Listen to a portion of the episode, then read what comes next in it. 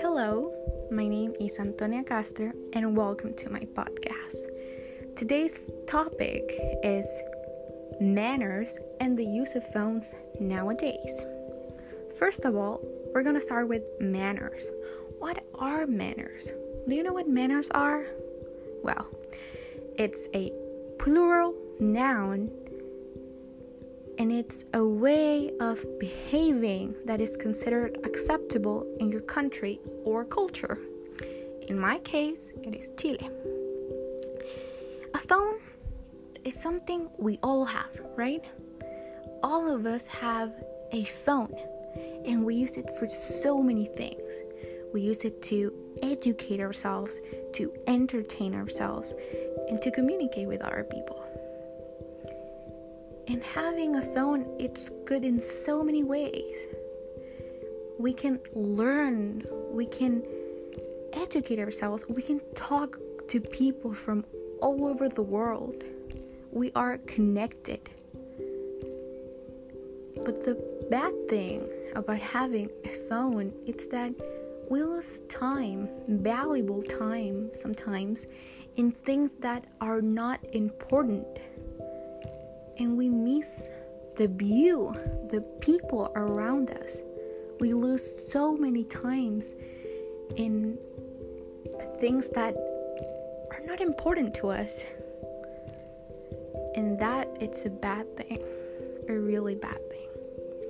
When we mix phones and manners, there are so many rules or suggestions from different people. Well, here are mine.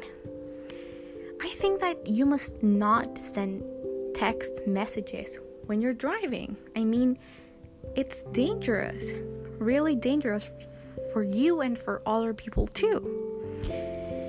You shouldn't talk loudly on your phone in public. It can be really annoying for other people that are um, enjoying themselves doing other stuff.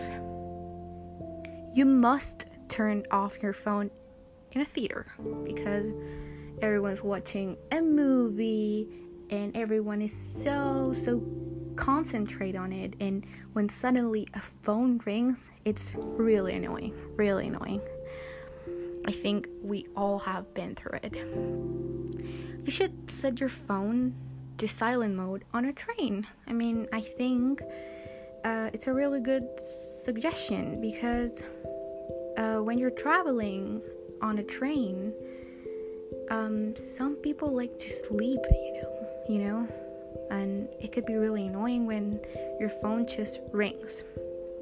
And you have to tr- to turn off your phone on a plane during takeoff and landing. You just have to. Everyone on the plane knows that, and they tell you. It's on the It's on the instructions, and you have to, even though none of them explains us why. We just know we have to.